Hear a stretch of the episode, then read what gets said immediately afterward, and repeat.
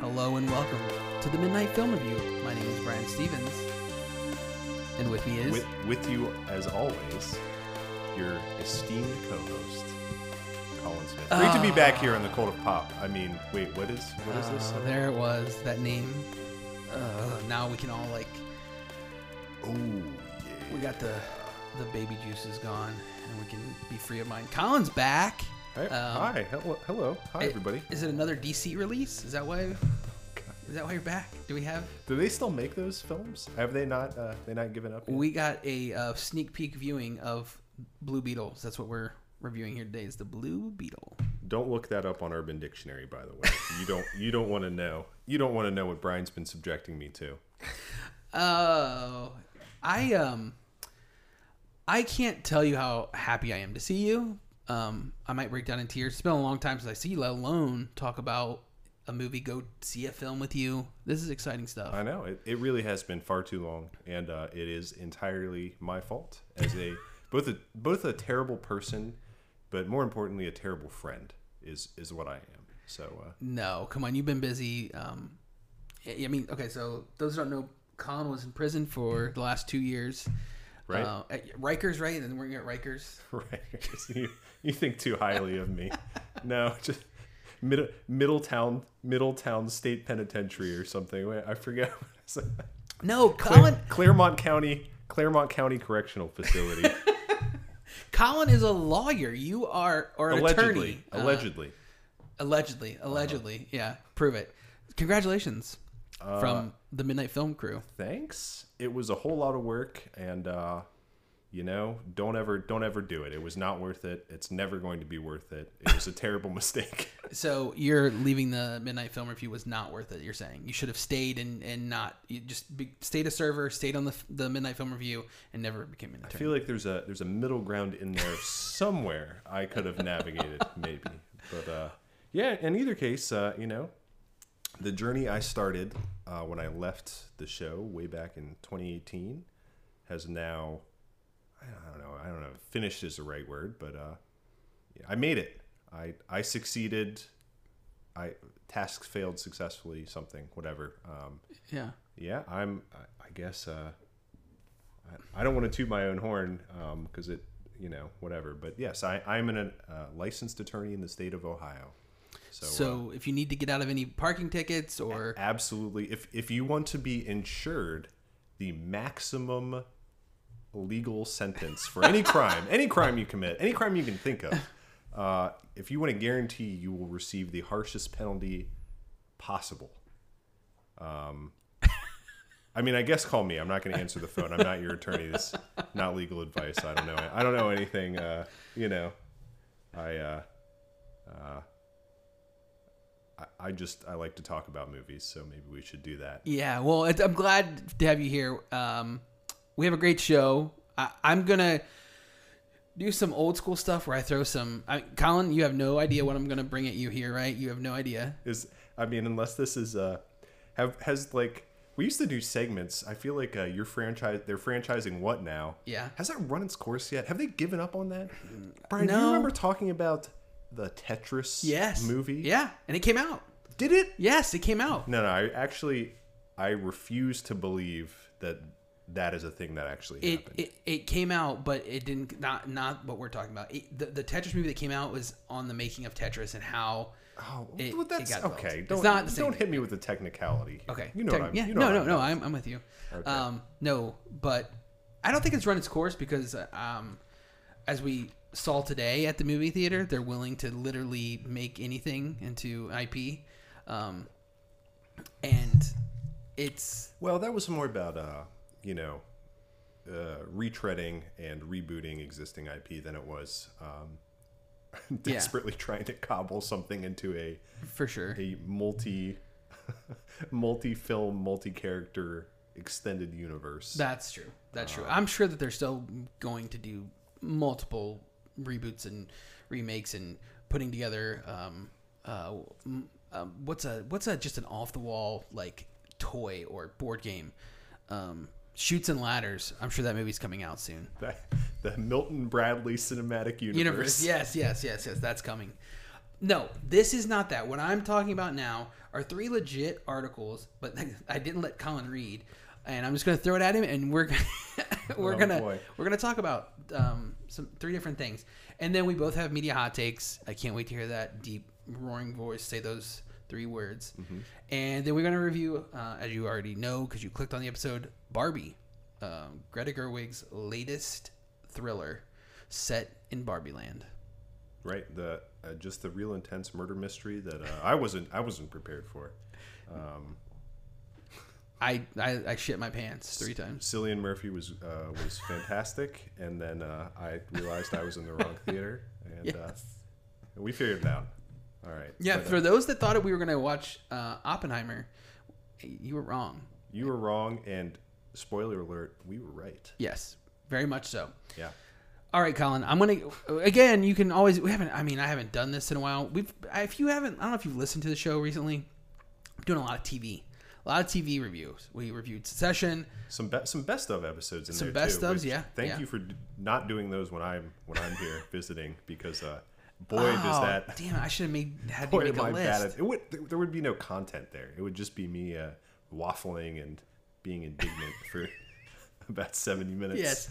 Uh, for those who don't know, just go look at some of the um, top five or um, best of episodes. Colin loves when I make him do a top five because he won't do one. He just won't do one. Yeah, I, I there, I'm like physically incapable of uh, of organizing things I like into some sort of hierarchical ranking. It's just uh, I, I have a, a a reaction to it. Right. Good, bad. A, a mental block. I shut down. Yeah. Um, it's a bad time for everyone. There you go. Um, so these three articles. Oh, oh, I'm sorry. I, I'm just so excited. Midnight Filmer. No, that email no longer exists. Cult of Pop with a K. Cult of Pop at gmail.com. That's cult with a K. Email your thoughts on the episode. Email your thoughts on Barbie and Oppenheimer. Whatever. Um, whatever. You, we, we haven't got an email in a long time, but again, I haven't really been asking for them. So, um, Adam, if you're out there, um, Drew, Rob, Bob, yeah, the old Everyone. standbys. Yeah. yeah. Um, send us Will send us send, Will, send yeah. us an, send us an email. Um, okay, are you ready for these this open discussion? Absolutely not. Let's do it.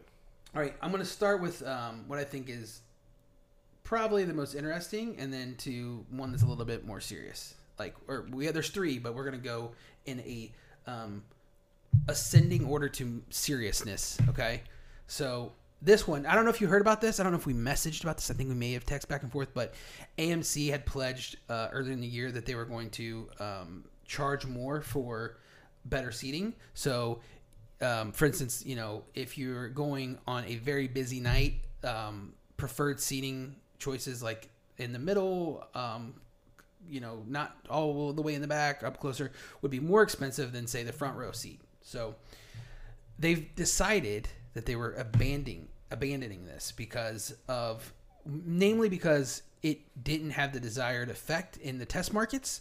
One was people were basically choosing not to sit in the most expensive seat versus um, the I guess you would say the the rush hour too. People were avoiding that time. So like uh, between seven and nine or six and nine was this you know the what could be considered the busiest time. People were either going later to shows or earlier to shows, so they saw increased traffic at different times. And they said this is from the article. The results learned from Sightline at AMC, the pricing initiative that AMC piloted at select theaters, clarified consumer reaction to seat-based pricing in the movie theater. More than three out of every four guests who previously sat in the preferred site, site section continue to choose preferred sightline seating, even with a slight upcharge. However, nine out of ten guests um, didn't like it and uh, thought that they were being gouged. AMC theaters either sitting in the preferred sightline section or elsewhere in the theater, AMC saw little to no increase in patronage, um, and front row seats tended to be continually not used. Right. I, I mean, uh, I guess I, I understand the maybe the, uh, the the premise there. I mean, it's it's the way that you know um, uh, theater and concerts and uh, other kind of uh, reserved seating venue based entertainment operates, but the uh, it's not really the same experience as going to a movie, right? It's uh, you know, movies are they run over and over again. Um, it's you know a few hours. Uh, it, it just I, I I guess it on paper maybe it seems like it would have been worth trying, but I'm not at all surprised by it not having a a positive impact on attendance. Um, Right. I mean, I would it if that system was already in place, I would pay to be in a seat that was you know was a comfortable seat with a good viewing angle. But uh, I I could see myself also just trying to go at off hours to reduce costs. Um, so I, I mean, part of this is is probably a now that they've pivoted to reserve seating, which uh, you know I I'm all in favor of, but I, I feel like could also there can be some negative implications there for uh, you know theater attendance. Um, that it, this seems like a you know a natural progression, charging more for uh, for better seats, but maybe I wonder if the if the uh, the the difference in pricing was small enough that they could kind of swing this and just add a little extra revenue. Like if it was if it was like two dollars more for the the best twenty percent of seats, I wouldn't I wouldn't change anything now. I would still go to see the movie when I wanted to see it. Uh, not that I see movies in theaters too much anymore, but um, that that's that is a small enough pain point that I think it would make a difference. So I wonder I wonder how much uh, how what range we're talking about in in terms of um, you know the worst seats at the worst show times to the best seats at the best show times because that that'd probably tell us more. But yeah, I didn't. I, I was looking to find out what the the difference was, and neither of the articles that were linked said. But I, I'm trying to pull this from my memory, and I believe they said it was about a 20% price difference from the front row to the middle seat, which isn't a whole lot. Let's just use a ten dollar figure. Um, eh, so it's a couple Pro- bucks. Probably be yeah, three bucks at least, three Yeah. or four bucks. Uh, how much do movies cost anyway? Who knows? Yeah, well, you know, uh, again, that depends on time and you know, they are going forward with the preferred movies pricing. So like you're going to probably end up paying more to see a film like um Barbie than you would for a film like um uh I'm trying to think of a lower lesser release that came out recently. Um uh, the blackening you know uh, independent horror film that came out a few weeks ago like you're just going to probably end up paying more for that um, because they can right? I mean if the demand is there so um, i like i was intrigued by this. What i think is a smarter choice is that they've basically said okay so it's coming to an end. Amc will pivot its focus to testing an entirely different type of spacious front row seating with extensive seat reclined in select locations. I don't know what that means extensive like recline like i mean i guess you're just gonna be laying down like you're in bed i mean Yeah, I, I guess like how far can you really uh, how far can you really take this before you're like the on one one end of the spectrum is like the current AMC experience, and the, and the other is like the Alamo Draft House. So like, Right, yeah. how far how far can you really upsell luxury seats and amenities before you're just changing your entire theater model? Um, but uh, you know, I I mean, uh, I I've not been really following the health of the the the cinema industry since well, and, and I feel like a thousand years, but since 2018. But definitely, uh, theaters were having a rough time um, during COVID, and I know some of the big theater chains are, are still probably struggling to some extent. So, you know, I, I, mean, this this just uh, I, I don't really feel too strongly one way, or the other here. Uh, I mean, if they're, you know, experimenting with ways to uh, stay in business, I, I guess this is doesn't seem too outlandish or egregious, and uh, it is what it is. I'd, I'd like to have the option of going to see a movie in theaters, and you know, Yeah. So I yeah I agree with you. Um, we saw basically since this podcast started in 2015, we saw the amount of money and growth in the theater industry pretty much be stagnant um, since 2015. So, like in 2015, um, you had uh, 11.1 billion dollar domestic box office. 2016, 11.3. 2017, 11.1. 2018, you had a jump to 11.8. 2019, you had 11.3. Then uh, the pandemic happened, and uh, 2020 and 21 combined for uh, 6.5 billion. 2022 last year was only 7.3 billion, where most COVID restrictions were released, people were back to the theater. Um, this year is on pace to probably be around nine, um, but that is not a good sign to not even being back to like 2008 levels.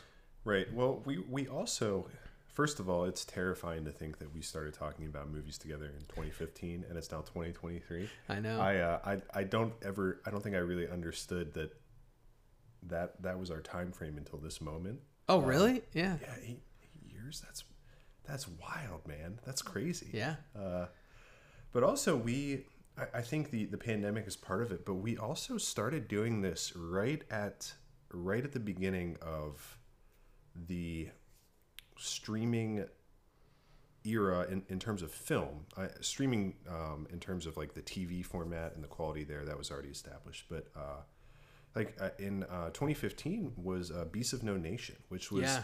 it was so we 2015 was right at that time period where um, the the streaming companies were kind of it really was Netflix then um, trying to make a case for the legitimacy of cinema uh, not coming to basically the the big screen um, and the I mean talk about a, a market disruption. I, I don't know what what things would be like if um, you know COVID had not happened but like it's it's just such a different landscape for how people view and consume media in general but uh, especially I feel like cinema was one of the last was kind of the last bastion there um, and you know I, I think a, lo- a lot of people especially after the the the dust settles from the pandemic are more willing to watch movies at home and uh, Right. more accepting of that that format um, as a way to enjoy things even you know maybe something that typically they would have gone gone to theaters to see so Yeah, I totally agree. And uh, just so those speaking of Beast of the Nation, that's one of the first movies we reviewed uh, on this podcast, and um, I have it right here. That was October twenty seventh, two thousand fifteen. Um, that's freaking crazy yeah, check it out. You can you can listen to our old episodes if you want to hear us talk about Beast of the Nation. The quality was significantly worse back then. Uh, we've also I've also had because I switched to Anchor, which is run by Spotify. It's just way easier to because it's free to host. I don't have to pay for hosting anymore. Um, but it's also they flagged several of our episodes from them because I used like music that was not copyrighted music. So we've had several episodes taken down because I used.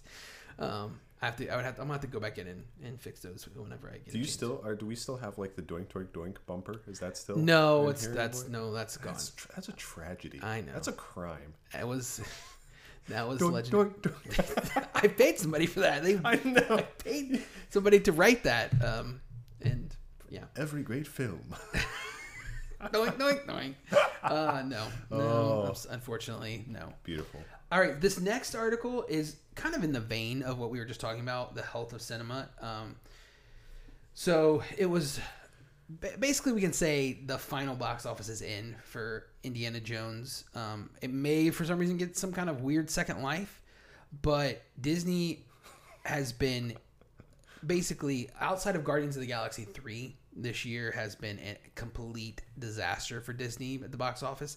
Expectations are on um,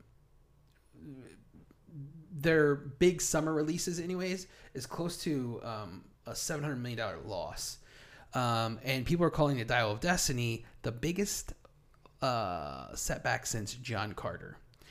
So, Dial of Destiny earned 306 million worldwide, including 149 million in domestic audiences. It all started with a not so great 60 million dollar opening, it's pretty close to the 50-50 split between North American and overseas audiences. Um, so this film, basically with marketing, cost um, about 500 million to make. That's with marketing. It was the, the it was a 300 million dollar film. Usually you double it, but they actually cut back on marketing for this film because test audiences were not super happy with it. So they only spent about 200 million dollars on, on marketing. So we are about 500 million dollars in mark uh, total with marketing, and it's probably worldwide going to grow significantly less than that uh, when it's done. I mean, it's, it's at 306 million right now its run at the box office is almost over. So it's going to probably lose at least 150, if not 200 million dollars um, at the box office. Right. Um, now, keep in mind the, the this movie was I, I, I told Colin earlier. Um, I actually left early in this film.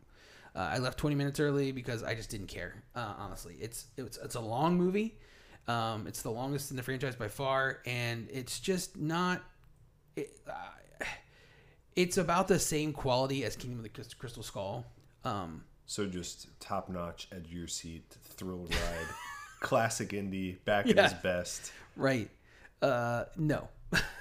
Oh, Um, okay, sorry. if, if anything, you know, I would say that this movie had potential if it was a, a, a little bit thinner and uh, quippier and just a lot more interested in um, the new characters and stop stop you know relying so much on Harrison Ford.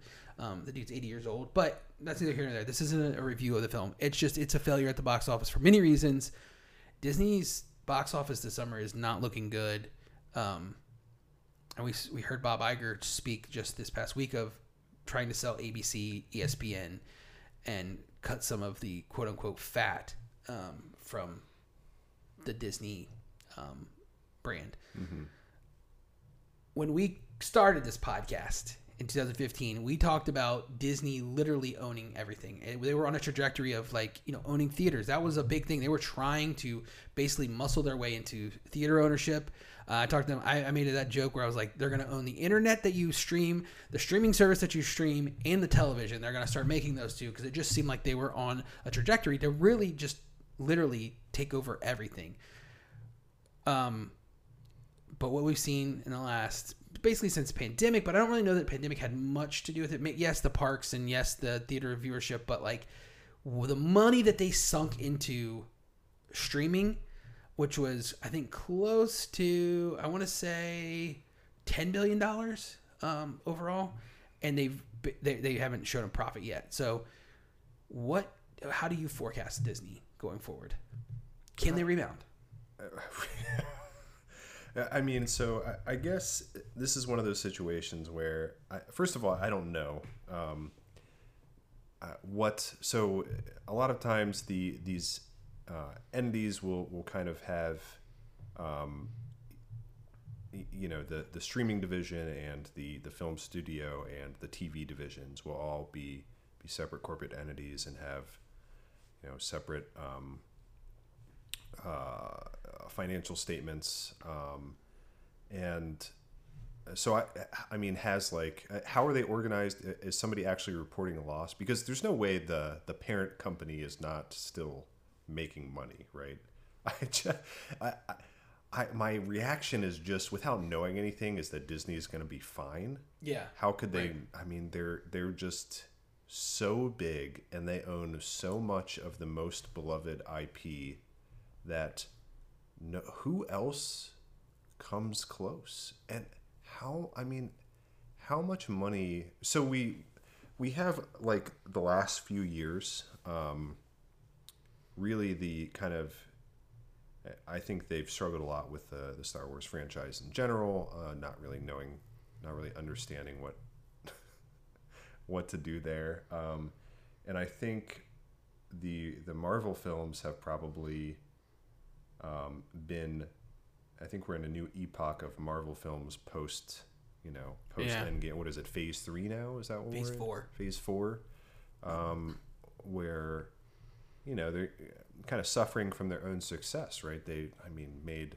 just printing money with with these films, um, and we're so successful getting buy-in and becoming part of the zeitgeist and forging this new type of you know c- cinematic dynasty that so many people tried to emulate unsuccessfully like uh, they did it. And Yeah. people Yeah. i mean people were in. Uh, the movies made a ton of money. People were invested. And then you reach a natural climax a natural conclusion to the story.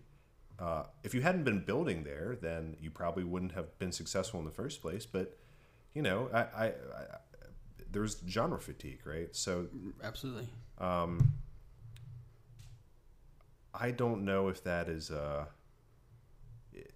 how much that is directly related to what you're talking about, but um, I mean, are any of the streaming services making money? Every- Netflix actually is right now. Netflix is the only one that's, uh, and they, you know, for years they were losing money, losing money, losing money. right? Last year was the first year they actually made a profit, like a, a true positive revenue. Um, that they weren't, you know, immediately just putting back into the business. They actually had a surplus of cash for the first time ever. Um, and but yeah, they're the only ones currently. Right.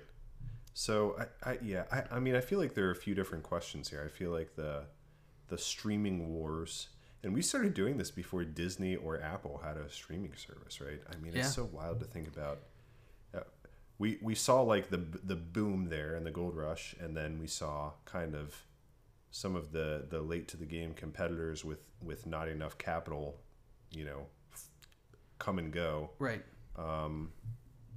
And yeah but i, I feel like the uh the the for me it, it's like that's a separate question from what is what is disney doing with uh with their film studio and i mean for the last 10 years they've just been pumping out films related to existing beloved ips Right. and Right. you know even even the bad iterations were profitable but um Right. Yeah. that well i mean that well is going to run dry at some point so Well, uh, this is the first year, uh, excluding the pandemic years, first year since 2014 that a Disney movie will probably not make a billion dollars worldwide. Um, that's they have the Haunted Mansion coming out. I don't. That's not predicted to be that successful. Um, Right. But uh, Guardians Three is going to fall around 850 million, which is a still a success. Um, but it would be the, probably the first year that they don't have a billion dollar film since 2014. Um, so uh, when you look th- this is the weird part about disney is uh, the really i feel like the the streaming stuff you kind of knew that that was going to be a weird transition right? It's, it was going to take time to figure that out right? Um, get the the um, the value out of that. They knew they were going to lose money the problem really was that the previous ceo and i don't remember who replaced Iger before Iger came back but he things he did uh, uh, like really hurt the parks. And obviously covid was part of that too but the, the parks lost um, not they didn't lose money but they weren't making the same amount of money. And obviously we know how uh, corporate america works. Your your worth is based off on how much more money you make than the year before Right, not how much yeah. profit you actually are making. But- profit yeah profit isn't enough. You have to have growth right? That's that's how you measure success. Right Yeah. um, which is kind of silly but the they i don't know if you heard about this but they they opened up the uh, star wars galactic star cruiser hotel right? This was supposed to be like this big thing. They pumped millions of dollars into this like um this it was it, it was kind of expensive right? Like it, they were gonna it was gonna be pretty expensive to stay there. It was not a ton of space but it was like all encompassing like you got like three meals a day. Obviously it was like you're staying in a star wars like themed hotel. Um it lost 300 million dollars um in its run for the last uh, year and a half since it's been opening and it is coming to a close this year. They're going to close it down. Um, so those kind of like big swings and misses, um, I think have kind of affected Disney. On top of the streaming aspect. And then when you look at the box office not being the bankable asset that it was pre-pandemic, you're kind of in a place where I'm surprised that they're trying to get rid of ESPN because one of the only profitable things on television is sports. Like that's the only place that you can sell commercial is on sports. Mm-hmm. But i think that they're trying to sell high right? Like that would be the idea is like this is one asset that we can sell off now um, and because even with sports being, I don't think, I don't think the value of, of sports television is ever going to go lower. It's probably going to either be the same or higher every year because people love sports in America. But they're trying to make some money and recoup and kind of like restructure. And so I guess that part of it makes sense. Um, but I just am shocked. I, I mean, when we started this podcast, I really thought that Disney was on this trajectory of just like ruling the world and just be this all consuming blob that it was just going to keep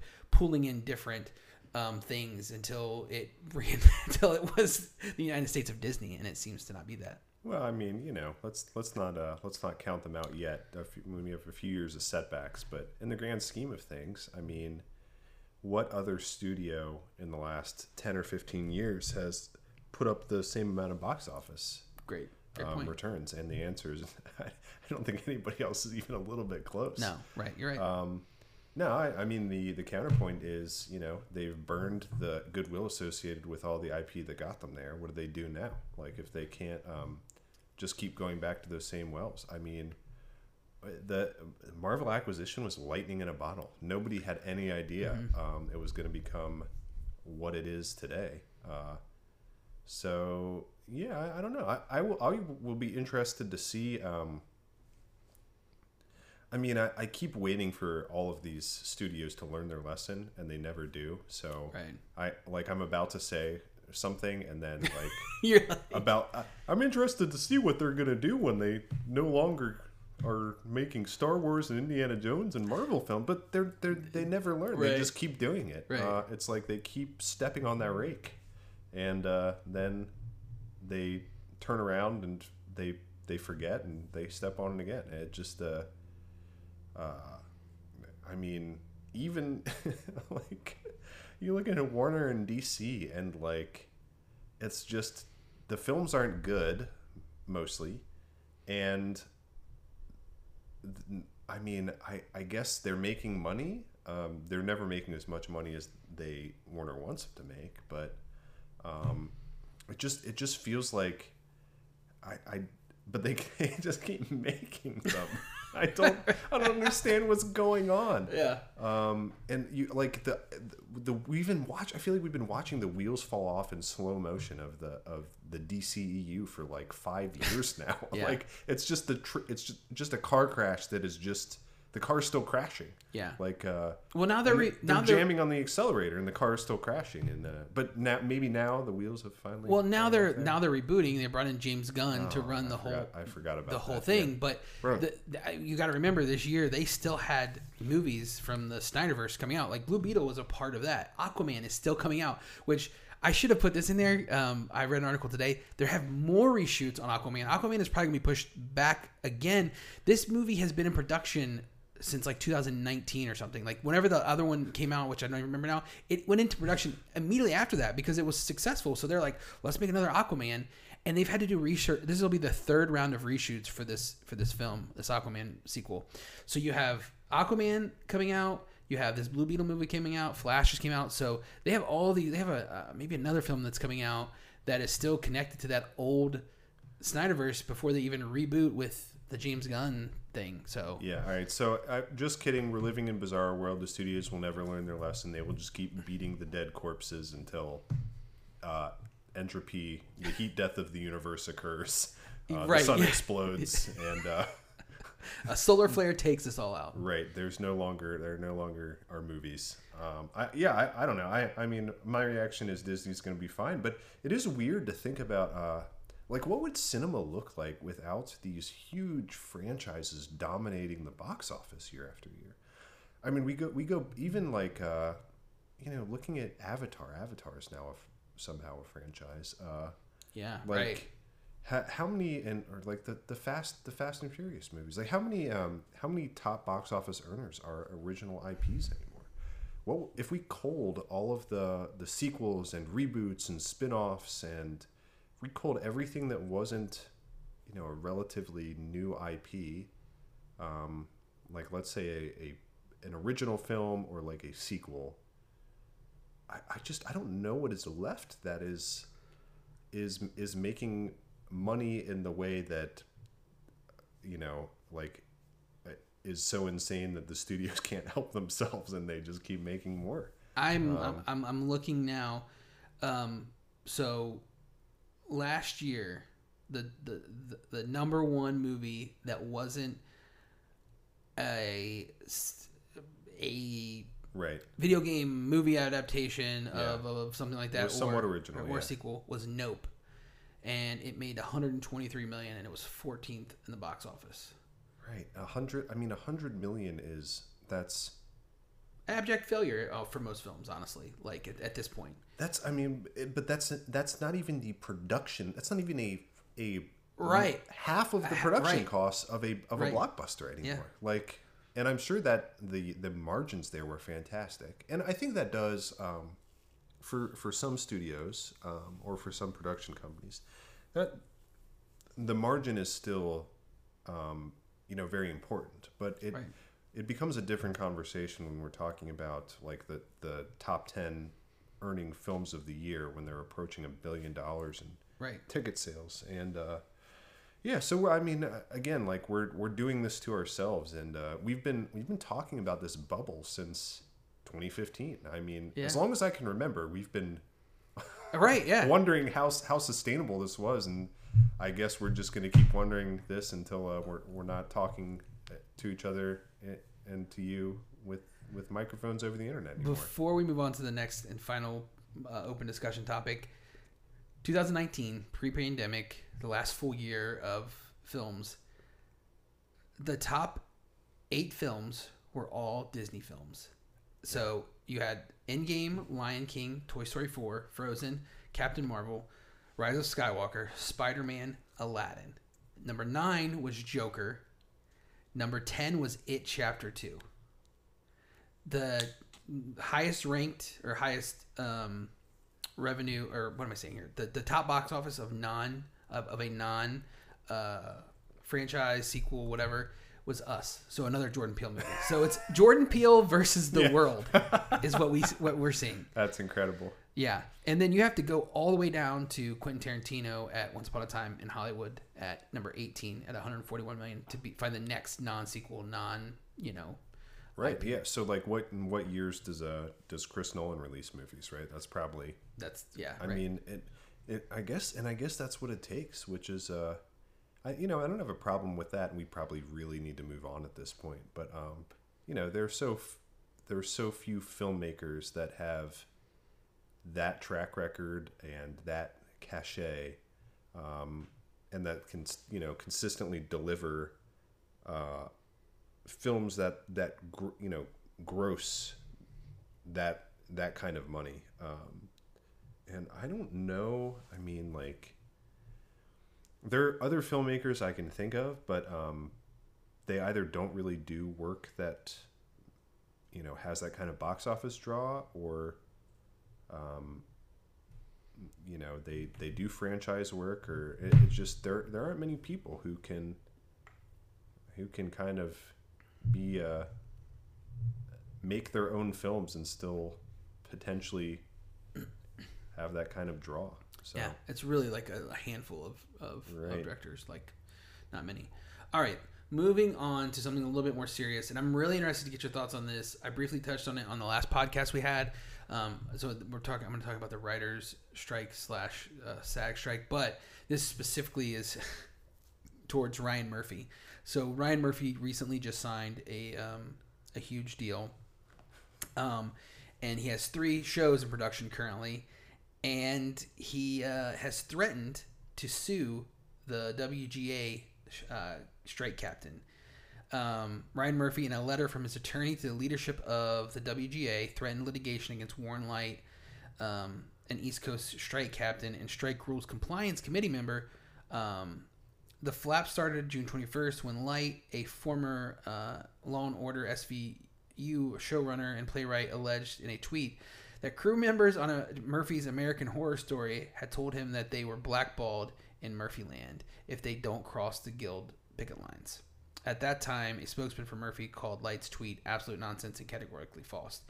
However, Murphy has repeatedly stated that he is not in favor of the strike and um, even though these are unsubstantiated and completely false and inaccurate, he does um, say that he is not going to strike with the rest of the riders and is hoping that um, things are cleared up quickly.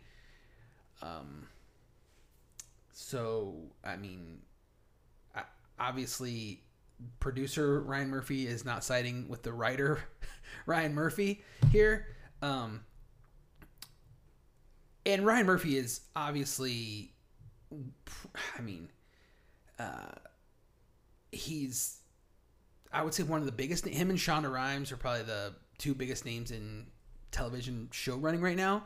Um, so the deal he he got he had that three hundred million dollar deal with Netflix, and now he's negotiating another three hundred million dollar deal with Disney. Speaking of Disney, they're trying to sign him away. Which thinking about Ryan Murphy stuff on Disney Plus or whatever, it's like what really you want that his shows like that are pretty much adult like yeah the, horror it's, it's sex driven right yeah that weird sort of like uh uh, not basic cable. I mean, what do you? What is yeah. like FX? What is that? Uh, yeah, what is that genre? It's like of? it, right. It's like I guess it's like below uh, uh, premium cable, like basic right. cable, like uh, it's like that. Yeah, that you know push the limits of PG thirteen or whatever. Yeah. So I don't know. I just think this is. Uh, I mean, I kind of want your thoughts on the strike right now. I don't know if you've heard anything about it, but I, I mentioned this on a TikTok. Um, but basically, the four things that the writers want are better residuals because of streaming has obviously just completely ruined any kind of like residuals that you get. Right. Um, two is they want um, better retirement plan, which you know that uh, most strikes or talks about you know benefits, health insurance, that kind of stuff. But the two things that I think are probably most important um, but residuals is really important. Uh, those things are other other things are important, but one is AI, right? They want some assurance of their job versus AI. Same thing with the actors. Right now, AI is like the hot topic, and mm-hmm. what the production companies want to do with AI is just, I mean, like you're essentially just removing writers and and actor. Uh, you know, we're not talking about Leo. We're talking about the people in the background, the people that don't make a whole lot of money. We're talking about not Ryan Murphy or Jordan Peele. We're talking about writers that you know write on shows that are script doctors that they you know are basically making a lot less money than the, the average. Um, when you think of uh, the average, they're the average, not the high end, right? And mm-hmm. then the other part of this I think is really important is you have exclusivity rights when you're a writer. So like if you get signed on to let's just say a Law and Order SVU, you sign a contract with them. You can only write for that show. Well, the problem right now that we've seen with a lot of these is um, for the benefit of television, a lot of these shows are shorter ran television series, right? So if you, you know, write a nine episode series, well, your contract is might be for a year or that might be for two years, but you're only getting paid for those episodes you write. You don't get paid when you when you're not writing. So you write those nine episodes, you're done writing, the show airs. If you have a, a contract, you have to wait till that time runs out. You're not necessarily getting paid. You're getting paid. You're not getting paid at all. You've already been paid for that. And the fact now that residuals aren't happening, you're not getting that money when there's reruns. You're not getting that money when they're played multiple times on Netflix. So it's just a really, really, really dark time to be a writer. And so not having someone like Ryan Murphy back you up on this is tough. I mean, it's scary time to be a writer. Yeah, I mean, I, I, I guess, but I, I feel like, uh, and I, I don't know. I, I don't know if I know a, ton um, other than maybe you know what you what you just said and, and some pretty uh, superficial articles I've read. Um, and, and, most a lot of them kind of focus on the uh, the both the risk of generative AI and, and these large language models they pose to to writing and uh, I, I don't this is one of those things where um, I'm sure we like I will I could talk about AI and somebody who actually knows something about um, you know quote unquote AI as it exists now and as we've seen in um, you know Chat GPT uh, and the equivalents would would like cringe and I, will get everything wrong. But um, I, I don't know how realized the risk is um, from those products to writers right now but the the risk, um, the, the other the other kind of aspect is what you talked about, which is um, you know likeness rights and the ability to kind of be, you know, scanned uh, and, um, you know, used ad infinitum without really being compensated for it. And I, I feel like that is a uh, that's a much more uh, tangible concern um, for the most vulnerable people because I mean there are plenty of, of featured actors and leading actors who they might not be stars, they might not be the top two or three build people on a, a production, but uh, people who are on like popular shows and uh, you know they might they might have be a a recurring regular character. They might be in like you know sixty percent of the the episodes of a of a show, and they might be paid you know eight, nine, ten, twelve, fifteen thousand dollars an episode, but um, they they live in they have to live in Hollywood, and Right. like the people who people can be famous uh, and still have to like wait tables Yeah. uh, after they've quote unquote made it.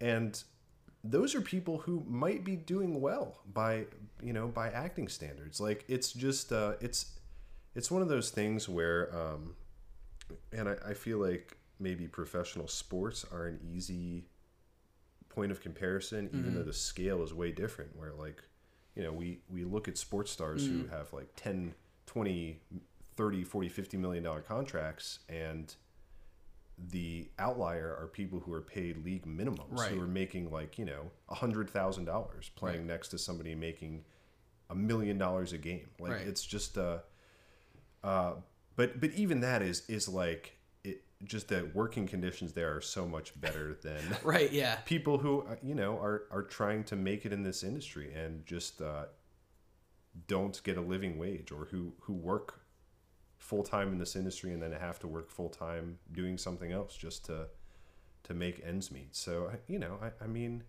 whatever. Uh, fuck these big. cor- Am I allowed to say the F word? Yeah. Yeah. show? Yeah. Uh, fuck these big corporations. Like people, I, I mean, uh, collective action is great. I'm glad unions exist for this reason because people need to protect their rights. And even if the AI concerns weren't real, I mean, they're like the the the discrepancy and like the the tiering from like the the top 1% and 0.1% versus you know the bottom 80% like it's just it sucks. People people think of you know big movie stars and uh, you know big directors and big writers and uh, a, a lot of people work very hard um, because this is what they love and this is what they're passionate about and uh, they have to pay they have to pay the system to uh, Yeah. to even uh, you know have a chance at at meaningfully participating. So, um, but you know, in the, in the future looking points, I, I I think it would be uh, you know, it, it's it seems real dystopian the idea that we can you know you can buy an extra's face and then Yeah. never have to pay background actors again. Um, Right. It, it uh, even if uh, even if like uh, we're talking about like completely generating a you know a fictional human being um, from scratch or something uh, that's a far different conversation than an existing person's likeness being basically taken away from them for pennies on the dollar Right. um, but yeah you know i um, i hope they get their demands and i you know i whatever. There are always going to be assholes who are making way too much money trying to pressure uh, the people who really need the strike and who the strike is about, um, trying to pressure them into to caving or you know Right. uh, using their influence to uh, to be a narcissistic asshole. So uh, you know whatever Ryan Murphy uh, can can joke on it. I mean, I mean, your shows are overrated and. Whatever. Yeah. I, I, I, hope. I hope people get paid a living wage. People get deserve to get paid a living wage, really, no matter what they're doing. So and I hope that the the residual things is like I mean we could talk about it for hours on end. Um, streaming has really screwed that up.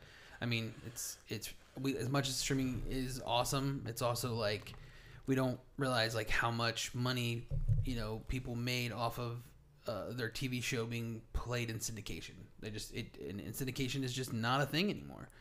right or, or i mean netflix right now like netflix is uh i think maybe the catalyst for a lot of these complaints in the way that they've really i mean changed the game in residuals because you know nothing is nothing is syndicated it's all owned and on their platform and then the way they treat um, you know renewing series and uh, Yeah. uh, with the way contracts are written you know i've heard some stuff there that they're they're pretty predatory about canceling shows um, in, in such a way that uh, they can avoid paying people more. Um, and it just, you know, it, but they're at the same time, like, because of all that, they're, they're the ones who are uh, least hurt by the strike, Yeah. which Yep. is, Yep. you know, of course that's the way it works because that's the, that's the, the, why there's a strike in the first place. So, Right.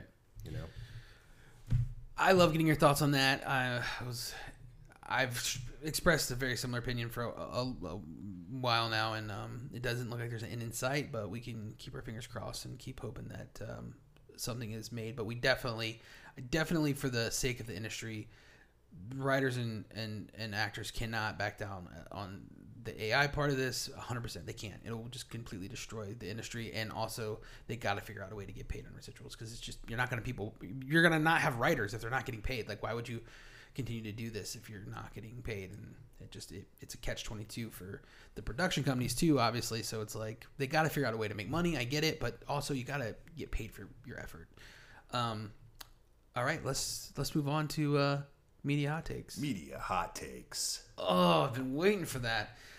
All right. Um, that's that's the second um, big O I've had this podcast.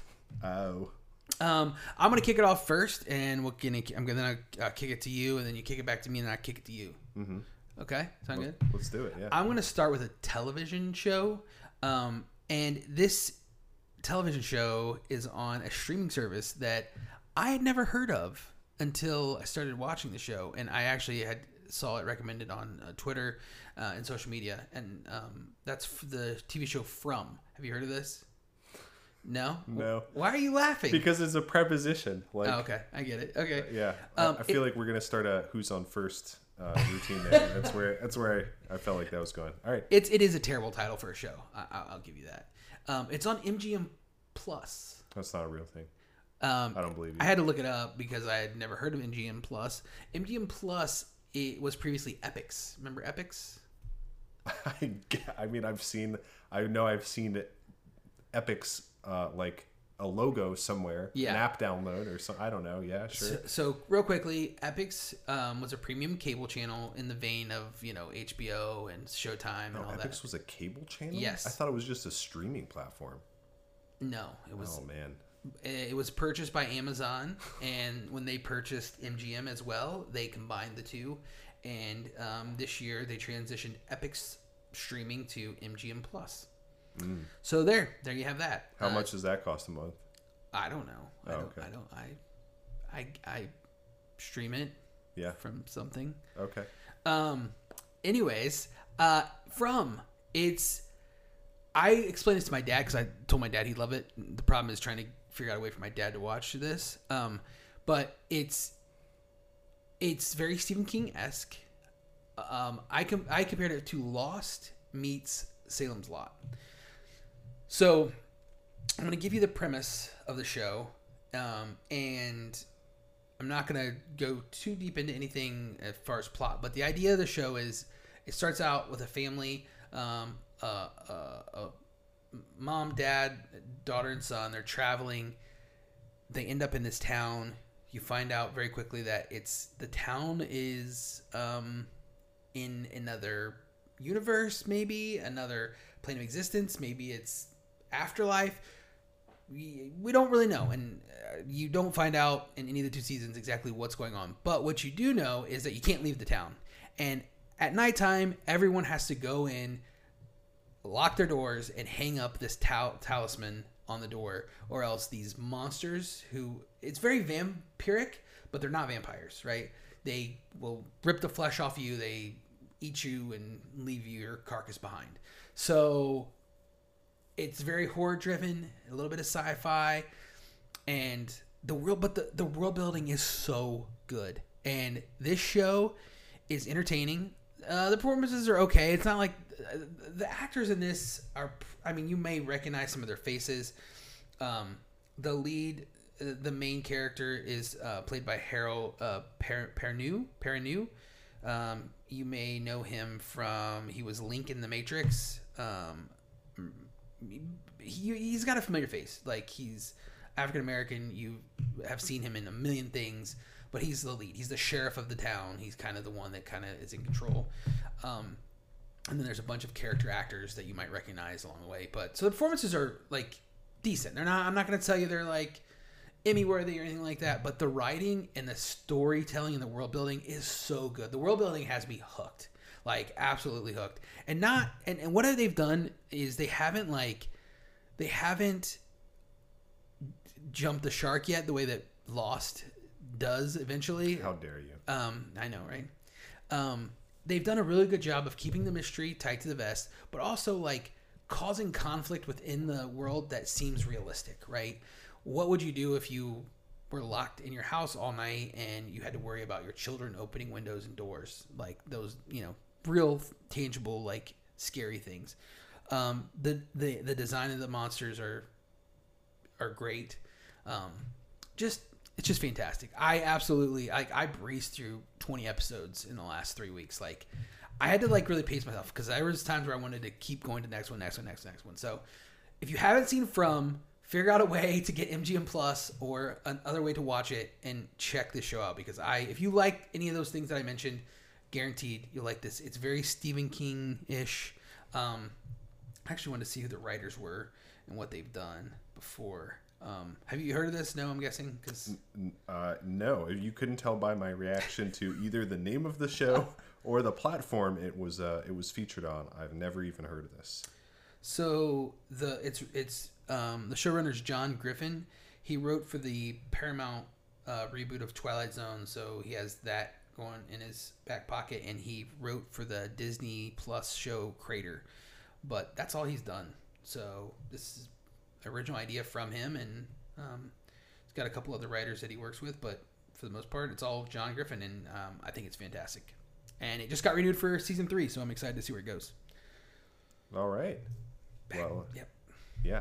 You said you said Stephen King, and I, I thought it, and uh, you know that where maybe there's a theme there uh, Yeah. somewhere. Um, so a few weeks ago, I don't remember exactly when, uh, we learned of the unfortunate passing of a Hollywood legend, uh, none other than Mr. Treat Williams.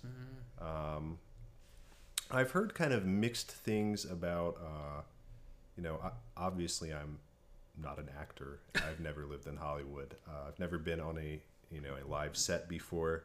Um, I've heard mixed things about uh, Treat Williams over the years. Uh, you know, uh, per- personally, and you know, as a working actor, like uh, what I guess in the context of what he was like on set and what he brought to roles, and uh, I don't really want to talk about that. Um, he he is is a legend. I think that's undeniable. Um, he was in like 130 films uh, during during his lifetime. Um, and I've I've always known him as kind of a like an A list B movie actor. Right. Where he's like he occupies this weird space where he's he's like famous and he's like a leading man, but he's a leading man in in bad movies. Yeah. Yeah. Um, so, you know, in kind of honor of Treat Williams, I wanted to talk about a film that is near and dear to my heart. Uh, and I recently revisited a little Steven Sommers vehicle called Deep Rising. yes. And I sent a text to Brian about this, and I, I don't know if he thought I was serious uh, or not. Um, uh, but when when we heard of uh, Treat Williams passing, I said, "R.I.P. Treat Williams." I'm gonna I'm gonna revisit Deep Rising, and I am so glad I did. The movie held up beyond all expectations. really. Um, I haven't watched this in years, so yeah, so for uh, just to save you two seconds from looking it up on IMDb, uh, if you don't know, Steven Sommers, I think the next film he directed after Deep Rising was the first Mummy movie. Yeah. which is just a fantastic action vehicle. It, it's Mm-hmm. like it, um, uh, you know, I, I think you would be hard pressed to find somebody who didn't just g- generally enjoy the Mummy, right? Yeah. Like you, wh- people can pick it apart, but um, I you can see all of the sensibilities there uh, in Deep Rising that he would bring to the Mummy. It is just it is like the platonic ideal of a B action movie. It's it is bad, um, but it, it like it doesn't matter. Um, it's over the top. Uh, it's it's ridiculous. It's silly. It's corny. But everything just works so well. It is it is such a good time, um, and the editing and pacing is is great. Uh, I I had so much fun revisiting this movie. It's it's from that weird era where like everything is CG, um, because I guess maybe it was cheaper. Uh, it, you, could use CG to do things that you could never afford to do practically, even Right. if they didn't turn out that well. Um, even though it's 1998 and a low budget ish movie, and the CG's not great, the like the the um, the design I, I want to say I don't know if it's giving anything away. I mean the movie's been out a thousand years. uh, the creature design Yeah. for Deep Rising is surprisingly good, um, and it I know it's it's actually based on a real thing, uh, which is probably why. Um, but it, it's just great. It has everything. It's like a uh, I, I forget there there's like a specific genre. It's like a um it's like Steven Sommers wrote uh wrote Aliens. Re, he repackaged Aliens. Um and you know, got a got got some money and and shot it. Um but I remember renting this movie with my dad from like Hollywood or Blockbuster and just, you know, watching it like late on a Friday or Saturday night. Um, and just thinking it was it was like so so cool and like nobody knew about this movie Yeah. and it was so great and uh it really it it held up in ways I did not expect it to. Um, the cast is surprisingly good. So uh, Famke Janssen, um, who went on to play uh, Jean Grey and Phoenix in the original X Men films. Um, uh, Kevin O'Connor, who is uh, a character actor. What he plays a character in The Mummy. Um, the little annoying Yeah. guy. What's his What's the character's name? I remembered it the other Uh, day. Benny. Benny, yes. Um, Yeah.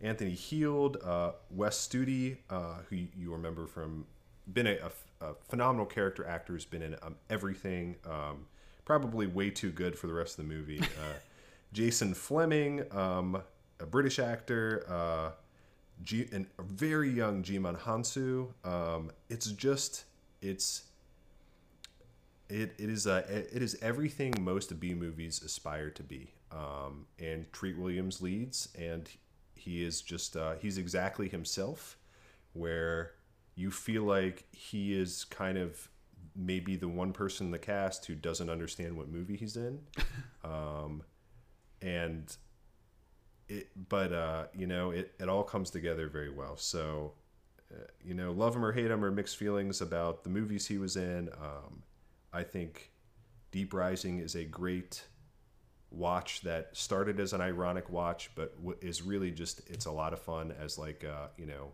a popcorn kind of you don't have to take it seriously action vehicle.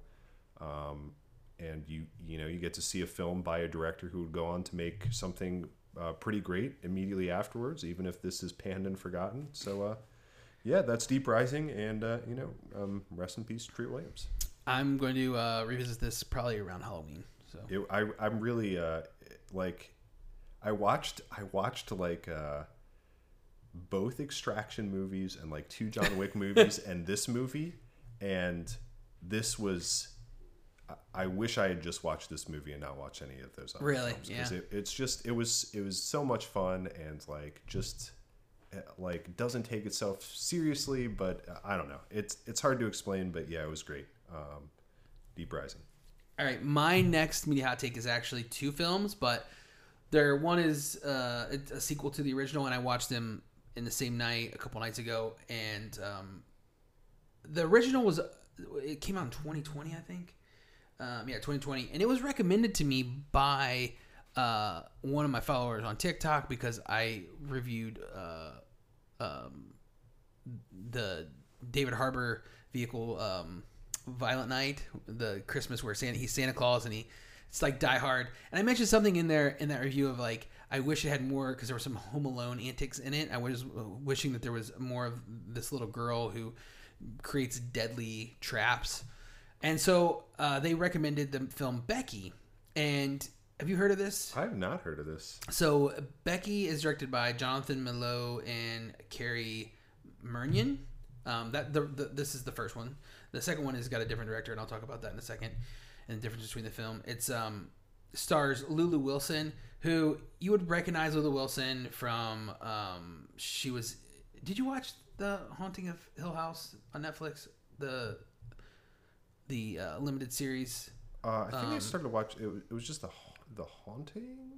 Uh, it's Was it the haunting? Of Hill it's the House? uh, Haunting of Hill House. Yeah, Uh, so I don't. I, th- I it's a Mike actually- Flanagan. Um, Yeah, I, I started and I didn't. I was really enjoying it, and I didn't finish it, and I don't really know why. But um, yeah, Well, I would recommend it. It's fantastic. One of the one of my favorite things ever, honestly. Um, really powerful stuff there. But she's in that. That's probably what she's most known for. Um, but she's young, talented actress. I think she was like 16 or 17 when this film came out. Um, anyways, basically, her this this is the story. Her mother passes away. Uh, her dad, played by Joel McHale, uh, is taking her to their lake house or cabin in the woods to basically surprise her that he's remarrying. Um, and she doesn't take it very well, so she runs off into the woods. While she's away, uh, neo-Nazi Kevin James and his uh, yes, Kevin James, that Kevin James, and his um, neo-Nazi crew um, invade their home looking for a artifact that's going to lead them to something. And she basically sees one of them kill her dog. Spoiler alert, but this is the inciting incident. And then she becomes a thorn in their side very rapidly. This movie is gruesome. It's violent. It's um, at times heartwarming and tragic, all in the same breath. Um, it's you don't see a lot of films like this made. It's very unique. Um, it's I, the lead performance by um, Lulu Wilson is fantastic, and Kevin James as a Nazi is just a masterclass of a masterclass of casting because it is so out of the box and so good. Like you would be shocked. So and it's it's a it's a an hour and a half movie. It's uh, an hour and thirty minutes. So I love this movie so much. I was like, I gotta watch the sequel. The sequel just came out. It's called Wrath of Becky. Um, I'm not gonna spoil too much about this, but this time the uh, people um, kidnap her dog, and they are incels who are led by Seann William Scott, and so she has to then wreak havoc on them in a total different setting. Both this movie is even shorter; it's an hour and twenty four minutes.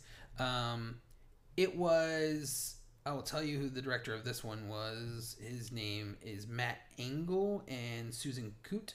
Um, they uh, are uh, uh, they are probably best known for the directing directing episodes of Dave, um, and the humor comes through a lot in that.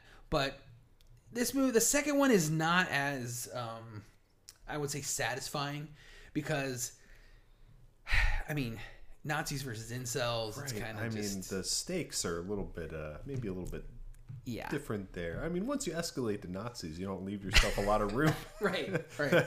they're they're they're Nazis, but they're also pedophiles. Next time, uh, I mean, Right. where do you, where do you go from there, really? Exactly. So, um, you know, they try to drum up some some hate, and they try to make Sean Wi- Seann William Scott's actually fantastic as well in this. Right. So I, I know he I can see Seann William Scott being a character actor, and he's he's done character work before. But I you said Kevin James, and my brain like rejected it like a, a transplanted organ. Uh, the idea that I and I'm trying to think. I mean, I've seen Kevin James have like serious moments Yeah. in his roles, but we're talking about Paul Blart Mall Cop, Yes. right? Yep. Yeah. Is he, he plays a serious character? Yes. And intimidating. Is he good? Yes, it's very. He he does a great job. Have you ever seen him do serious work before? No, I don't think so.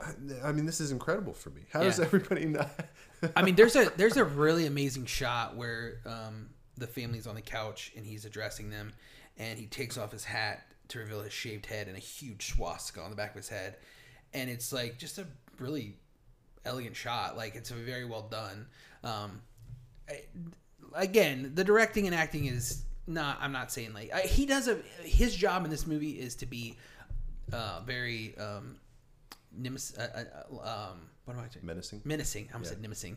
That's not a word. Menacing and and scary and brutal, and you you, are, you fear him like you do. Like he's uh, you think he's going to kill this whole family, like to get what he wants. Like so that is good. I mean, um, but you're and the the part that was kind of wonky is Joe McHale. Like that was the that was the hard part. Him being like this loving like dad. It just I I, I You're just waiting for the sarcastic quip. yeah, I just yeah, I didn't love that part of the casting. Um, but again, these are not movies that you're going to get a ton out of. They're just fun action, like I said, adult uh, Home Alone style antics.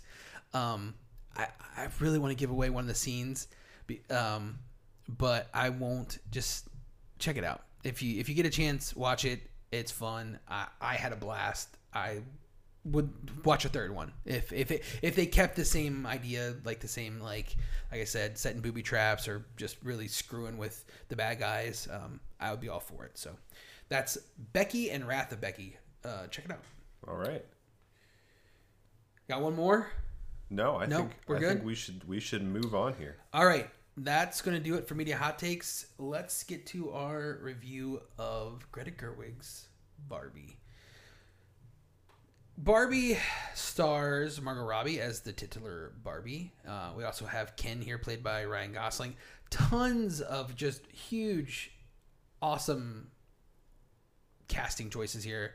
I'm not going to run through the entire cast, but I will mention um, that um, America Ferrera it plays kind of a main character in this, uh, along with Ariana Greenblatt, who plays her daughter.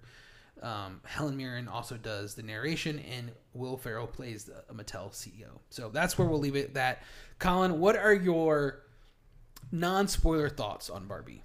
Right. So I, you know, uh, first of all, I'm, I'm out of the game. You know, as I've I told Brian before. So we, I think something we we've always kind of uh, le- leaned into on the show is really avoiding, uh, to the to the extent we can, uh, avoiding promo, avoiding spoilers, um, but really avoiding anything that could kind of, uh, you know, it, which isn't always possible, could color your experience of something. Um, so I, I I don't know about you. I'm excited to hear about what you brought into this film, but I knew I knew absolutely nothing about the film going in. Um, I knew that uh, it was directed by Greta Gerwig. I knew it was co-written by uh, Greta Gerwig and Noah Baumbach, her partner.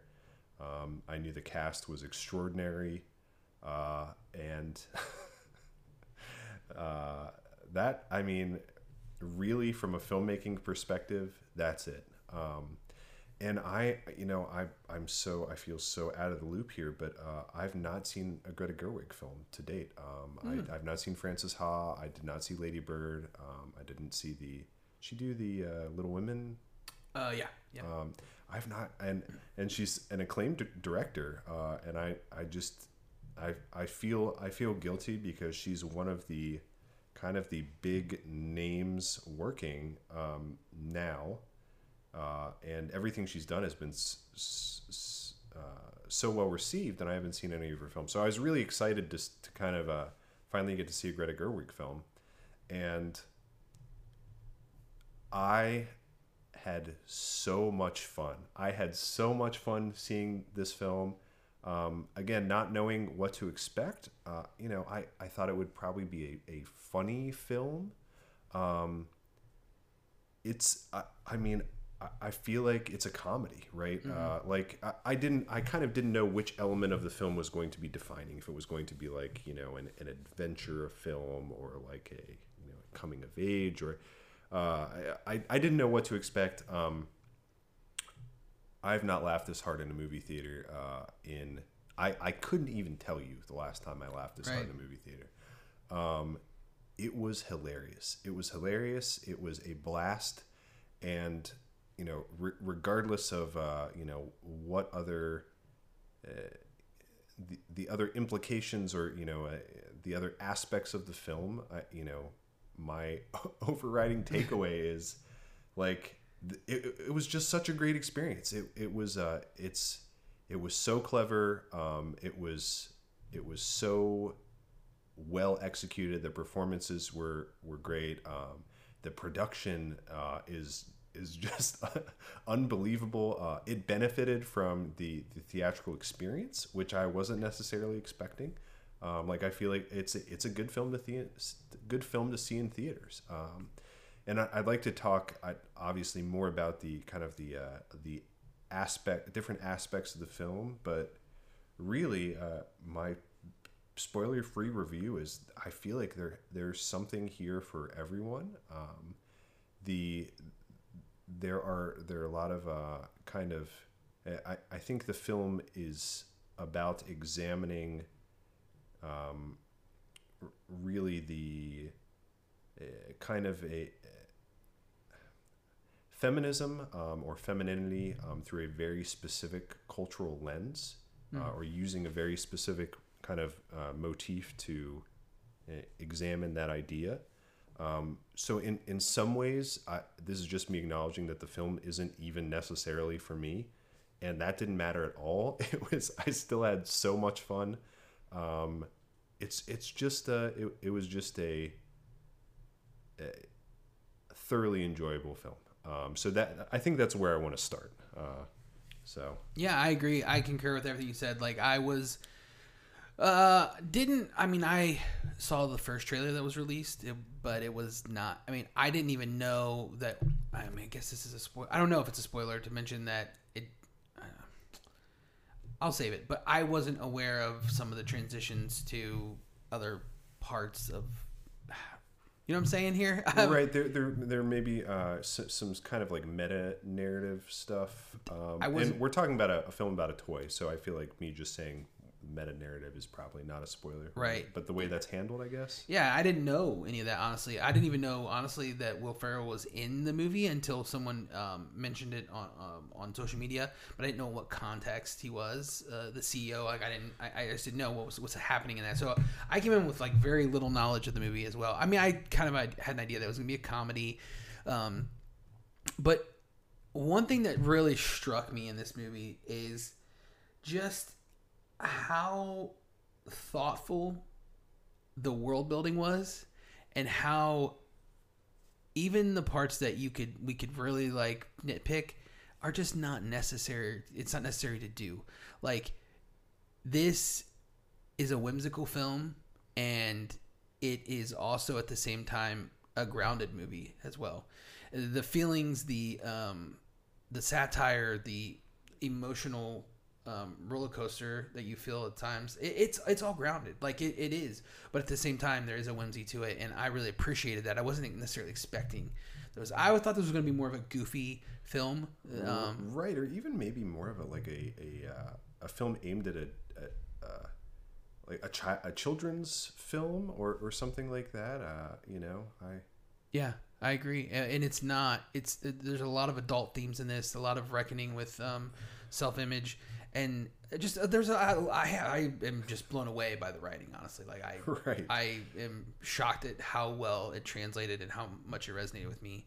Um, I thought it was going to be an interesting watch for us, just because of the- the film and context of who was making it and what was who was involved. But I really didn't expect to enjoy it as much as I did, and like you said, laugh out loud funny. Like I literally just was cracking up majority of the film, and yeah, it's it's a rare thing in cinema today to find a, a genuinely funny film that's not just parts of it are funny or there are funny moments. It was l- consistently funny throughout, like, um, and again, it's not just humor. I would consider this a comedy, but there are some real moments of of of um, human emotion and levity. I think in this. Um, so yeah, I I am probably gonna see this movie again with my wife. Um, and it's not very often uh, that I see a film twice in the theater. Um, in this day and age, one because I don't see a lot of movies in theater, and two, um, the quality of the films aren't necessarily have been have been there in the last couple years. So,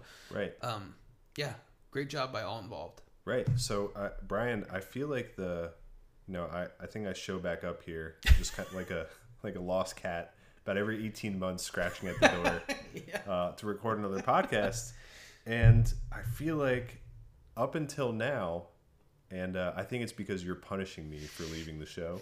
Um, and I'm only I'm only about 85% kidding when I say that. Yeah. But the the the track record of film selection has not been great. Yeah, uh, yeah. For my revisits here, I mean, we did uh, Star Wars Episode Three. Yeah. We did Wonder Woman eight eighty four. And uh, Suicide Squad, the James Gunn. Okay, so that that was an exception. I, I did enjoy that a lot. Um, uh, yeah. So this this film is uh was just it was it was a pleasant surprise in so many ways. Um, it, the film itself is just a joy. I I also feel the same way where I am like I'm not a person that revisits movies. Uh, again in rapid succession at all. I would absolutely be willing to go see this in theaters again, and I I think that uh, for me personally, that's just incredibly rare, and I think that says something. Um, I, I I don't know what the the promotional material uh, and the press is like for this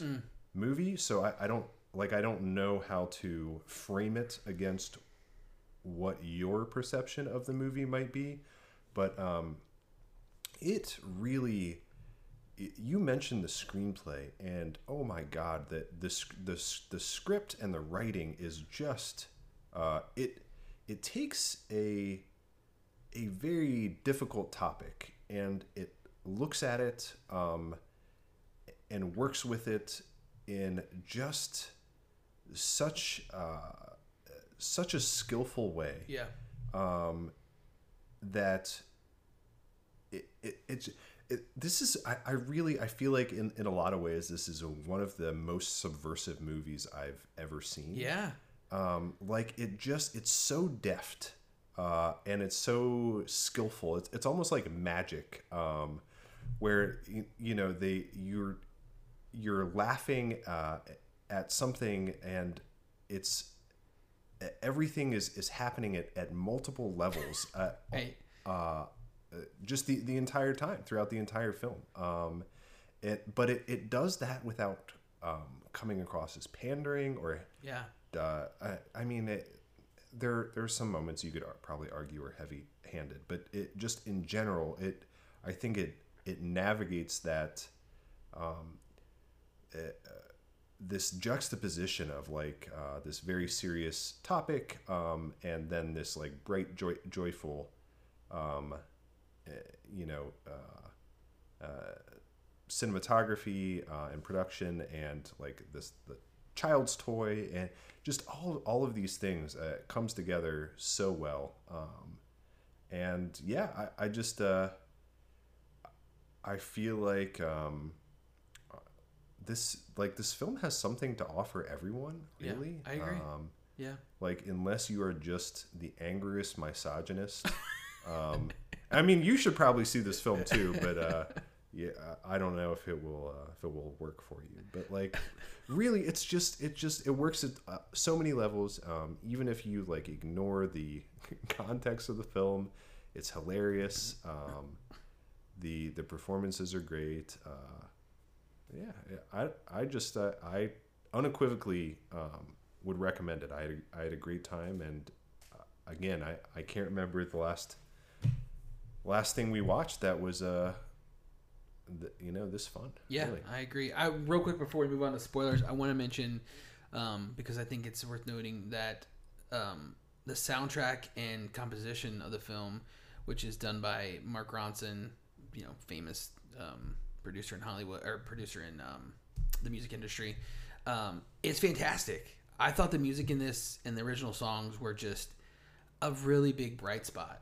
Um, like I was not expecting that the I, I thought there would be a lot of like like goofy music if there was any or it would be like almost like a 90s pop type style music and it's not it's like very um it's very tongue in cheek. Um, um, It's it's almost hard to talk about with it without uh, in this part of the show. Um, but it's it's integrated into the the the context of the film in a way that uh, you is is like is I think a novel in a lot of Yeah, ways. um, sure. But that also feels uh, you know like tonally just right and appropriate and uh, yeah it, it was uh, very not something you, I, you see um, and definitely not something I, I feel like has been used this way this successfully uh, in, in film before so that's a great call out Yeah, no, I, I, but I, yeah, I just really thought that they did a, an excellent job with the, with the music and Ronson and um his partner Wyatt, uh, I can't remember the guy's name, Nick Wyatt maybe. Uh, sorry, but whatever. Uh, you know, they're a duo. They work together all the time. But you know, I just I think they did. I, I don't know that they. I, I should look this up. I could do it right now, but I'm not going to because it's not that big a deal. But like, I don't know that they've done movie composition and, and, and soundtracks for movies before. But I just I, I was taken back by like for me how fun it was. But um um yeah. Any um any other thoughts before we move to spoilers? I I mean not really. I, I just uh, this this movie. I don't know what the the uh, the Rotten Tomatoes score is, but I think it has like an 80 on Metacritic, and uh, that. I mean, I guess that's like an average of four out of five stars, but I would even put it a little above that. And uh, you know, I just uh, I we I guess some more context is we in talking about recording this episode. We knew this episode was going to happen, and it seemed like we had a choice between Barbie and Oppenheimer. Yeah. Um, unfortunately, we couldn't do the Barbenheimer double feature that you all want and and deserve. And uh, deserve, you right. deserve it. We just we're not we're not good enough to bring it to you. Uh, but I, I think our overrating thought uh, after walking out of the theater, um, not really knowing what to expect with this film, is that like we made the right choice. It was just it was it was so much fun. Um, absolutely no regrets, and uh, Yeah. uh, a very unique film. And uh, you know, I, I, I was very impressed. I, I feel like uh, it, there there's not really any any weakness for me or anything that detracted from my experience there. So. Totally agree. All right, let's uh let's move on to spoilers for Barbie. So if you don't want to hear spoilers for Barbie, stop listening now. What? Honey! Wow! Are you kidding Really? me? You just ruin it every time. I'll see you at home. Wait a So second. Rude. Now, how would you not know that that was taking place? So I feel like uh, the, you know, just kind of like the the film opens and I'm like not knowing what to expect, and I, I guess my biggest fear going into this film is that this is like a a huge. Uh, I, I mean IP like Right. Barbie Barbie is it's Barbie man Right. like it's it's fucking it is a uh, ubiquitous right it, it is a transcendent toy there there is nothing else like Barbie I, right? say, I The think it is the, the toy, right? Like it is like the toy, right so so coming into this film i'm like uh you know what what did mattel like what did they let the filmmakers get Right. away with It was a lot. and and the one of the early scenes is the the ken's talking about beaching off and i really feel like that was a very intentional choice to let the audience know like Oh yeah. we're gonna This is where we're going, yeah. we, we have some flexibility here to really like do some fun things and uh yeah like they they really uh it's not like a subtle thing like No, right. they they push push the dialogue in that scene like really even if you're not quick on the uptake like i feel like you get the joke and Yeah, that sets right, yeah. sets the like they just keep repeating it Right. uh, it, it doesn't feel like ridiculous in in the moment but uh I, that i think set the bar and the rest of the film delivered um, Agreed. Agreed. I think um, one important thing to when we when we talk about this movie is in the in that in the in the world building choices is that nothing um nothing comes as surprise. Like I, what I mean by that is like even when they're like, "Oh, you got to go to the world, the real world," and I didn't know that that was happening. Like I did not know that that was part of this movie. I didn't know that they were that she was.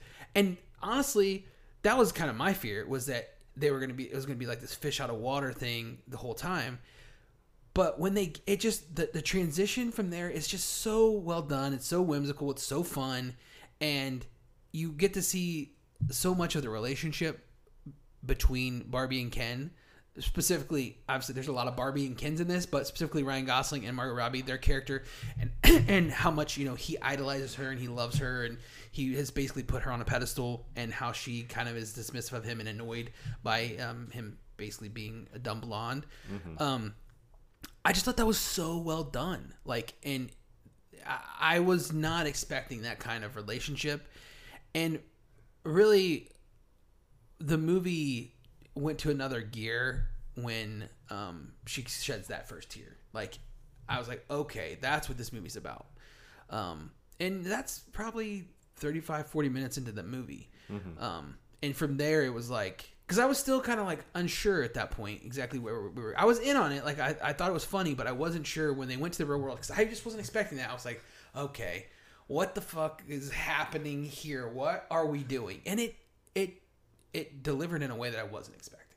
Right. I, I mean, even just uh, like the the the creation of this uh, the Barbie society and and like every so everything I fe- I feel like uh, they they took on with the script was was so clever uh, and so well done. So you, I mean, you start with the the idea of this the Barbie utopia uh, contextualized like by the actual toys and um, even the I- actually rewinding it, even rewinding it, like the the opening um, the opening sequence, which is like the the a Planet of the Apes callback, Yeah, which was um, great. wa- was was very clever and uh, I feel like put me at, at ease a little bit. But there there are kind of all these um, they're explorations of a lot of relationships, but uh, even kind of that the the first thing they take on, which was you know like what is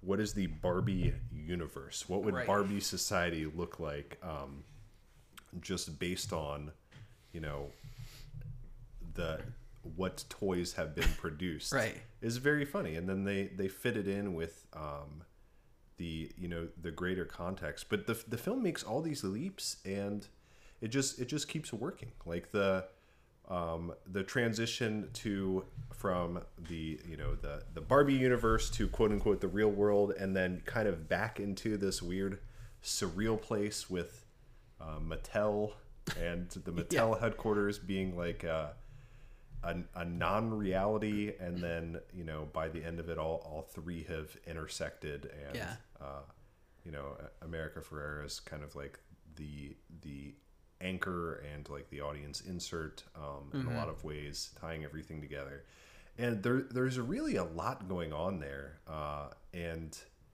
it it just it never feels like we are they took on too much or there's um, there's too much to keep track of or th- or things start to feel the pacing falls apart or things feel contrived um, and really it's just a testament to ha- just how good the the screenplay was how good the script was um, you know and uh, there were just a lot of moments in in the film where i'm like not sure what to expect like uh the scene where they rollerblade up to the construction Yeah. workers Yeah.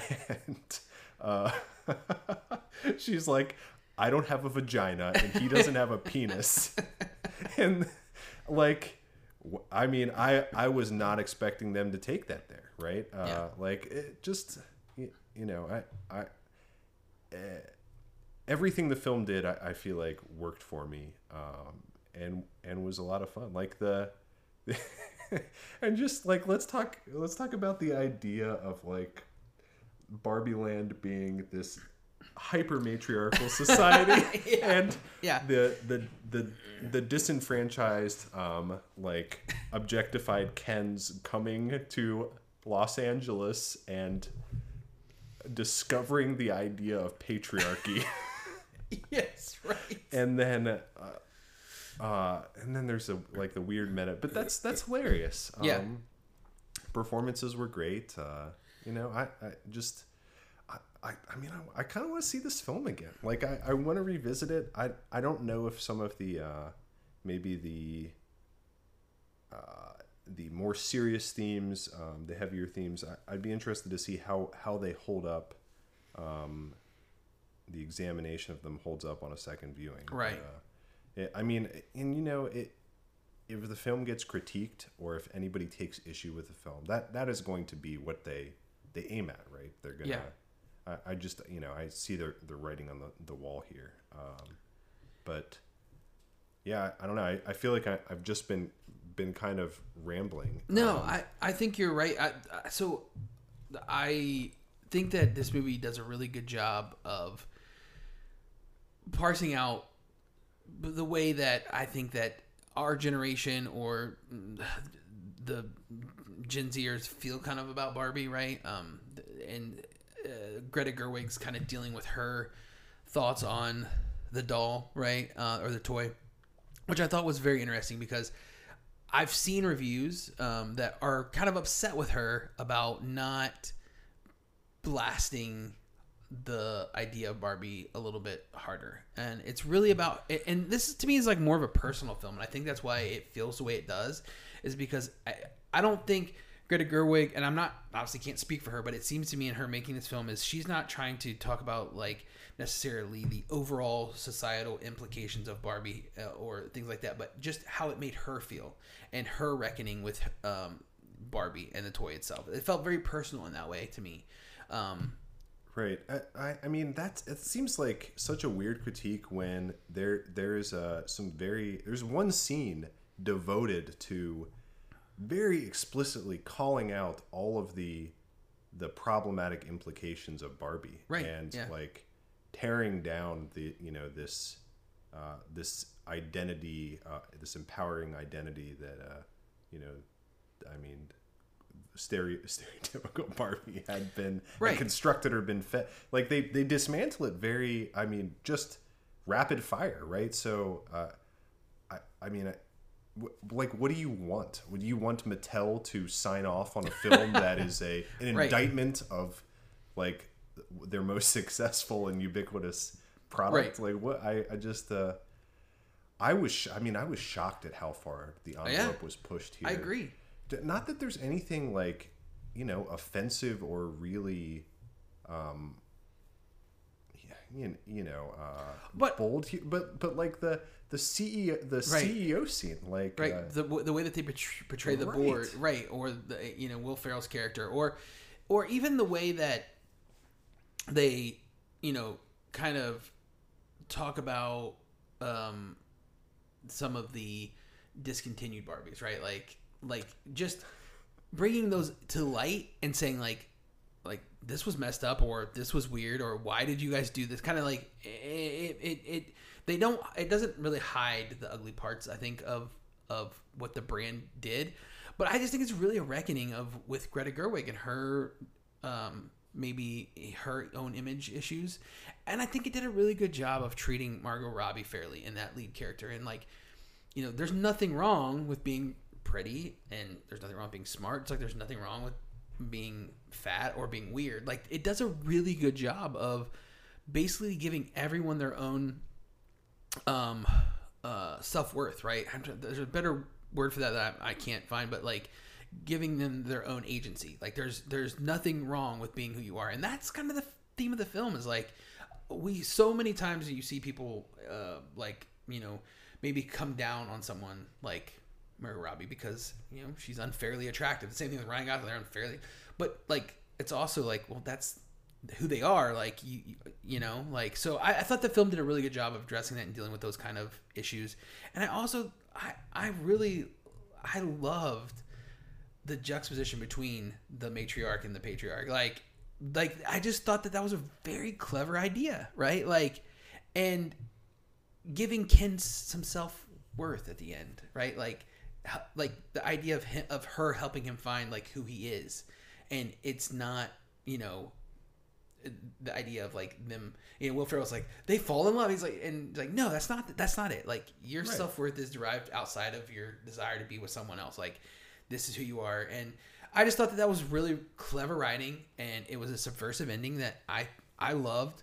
Um, what are your what were your thoughts on on? on Well, that? I mean, the real. Uh, so yeah, obviously, like the uh, the it would have undermined everything that the film built and stood for Hmm. Right. if they somehow pivoted to Right, right, actually right. Ken being a you know a romantic interest for Barbie because, but the uh, I was I was actually I, and I just was thinking about this like. I was so unsure how they could end the film Right. after uh, you know the kind of the the narrative concludes and, and i thought the like the little capstone scene was just it was just chef's kiss it was Yeah. uh I, Yeah. like Yeah. i was like how are they how are they going to close out the like actually close out the film goddamn hilarious hilarious. Uh, yeah, yeah yeah. um I do yeah. think I, I want to real quick talk about specifics, um, and then we can close out the episode. Um, but I thought Ryan Gosling kind of stole this movie in a lot of ways. Um, his performance is so good, and he's so funny. Um, obviously, it's Margot Robbie's movie; she's fantastic. But I do Right. think Ryan Gosling was fantastic, and I mentioned I cannot imagine somebody else playing that role. Like I just feel like he was perfect. I you know I I don't know that I can't imagine anybody else playing the role. I, I mean I don't have like an alternate casting choice. Uh, I think so. He was great. He was hilarious. Um, I think some of that is just uh, getting him to see getting to see him play outside of his usual, um, you know, uh, casting outside of his usual. I can't. I mean I, I don't know what other comedic roles he's taken before. Um, Other guy or the nice guys. no, yeah, that's true. Um, that's true. Uh, which I, I feel like it's a, a much different kind of Oh, comedy. yeah, but but yeah. you know that no, that's an excellent point. But um, yeah, he uh, he clearly, I, f- I feel like he was having a, a great time um, in the role, and he gets to be be the foil, right? Um, Yeah, yeah, Uh, right. uh, where Margot Robbie has to do the the heavy lifting um, in the kind of the uh, emotional sense um, Mm-hmm. f- for the film, and he gets to just be um, kind of a goofy, oblivious object uh, right. on his own weird little journey of self discovery. and that's kind of what I was going to say too. That you just reminded me. I I am, you know really glad that they didn't make the villain like Mattel and the C, C the CEO because I thought that's where we were going. Um, and obviously there is some villainy there, but having Ken turn into somewhat of the villain was brilliant. I loved that. Uh, even though there's not a real true, I guess, villain per se in this, but like as much as there was, it it, it is him, and I just thought that that was really smart. Yeah, I, I mean, just uh, again, like I, the whole the whole s- n- screenplay, like the narrative arcs. I just it's it's all so clever and it, it just works so well in the context of the film. How long was the movie, by the way? An hour and fifty minutes. Yeah, it like it just it went by very quickly. Yeah. Um, and the the pacing is is great. Uh, nothing feels like it drags. Um, and, and just kind of the yeah the the the their reductionist take on like male masculine culture the patriarchy it was so good. it was so funny Oh my God. it's so funny all of the all of the social commentary in this film is uh it's it's like it's on point but it's it's presented in such a uh like a non-offensive Mm-hmm. um and and the clever way that it's it's disarming like a disarming way Very much so, yeah. um but yeah yeah ryan got the and the one of the final shots of his character where he's wearing the i am Kenough shirt Enough, yeah. oh I can say so much uh, about uh, the music too in this. I, I want to bring up two points. One, I love that the Barbie song is in the car is Indigo Girls, and then the the switch of that is Wait, what was it? It was like, Matchbox Twenty. yeah. Uh, I- is the name of the song "Push You Around"? Uh, I don't know the actual name of the song, but Well, I thought it was something else. Was that what came on in the car? It was the same song. uh, Because that was what they were singing at the campfire. oh yeah, Right. It was. It was. It was some something stereotypical. I don't remember now. Yeah, Um, but that's what they were singing. Yeah, that's what Right. he- they sing is uh, Matchbox Twenty, and then you know them singing Indigo Girls, um, closer to fine. Uh, I just that is just brilliant. I I loved it. Um, and then also that the mu- the music uh, musical number with uh, was it I am Ken or what I am I, for, I forget what the the song was, but with where he's singing with the, the rest of the Kens and they're dancing, just Right. fabulous. I I really loved like those little touches, and I obviously can't remember all the lyrics, but there are some really hilarious lyrics within those songs. Um, just brilliant brilliant writing. Um, I also wanted to mention like there are so many like inside jokes here that like I feel like maybe played to us uh, because we love film, and so like there's a lot of fil- inside film jokes in here that are um, that that humor may not resonate for a broader audience, but yeah, he just did a really good job of, uh, in my opinion, of layering some funny stuff that I, it, I felt like I was in on the joke. I guess. So when you when you brought up the the um, the music, one of the things I thought you were going to point out is the the opening to uh, you know Barbie Land. Um, when we're introduced, there's a a theme playing, but it's a narrative theme. Yeah. So it's like describing what's happening. right, um, yeah. And then when the Kens take over, uh, it's it it's now a, a man singing, Singing, and yeah. like the you know so just the little touches like that. Um, eh, yeah, but but the, the musical number was great. Uh, Simi Simu Liu is that how you pronounce his name?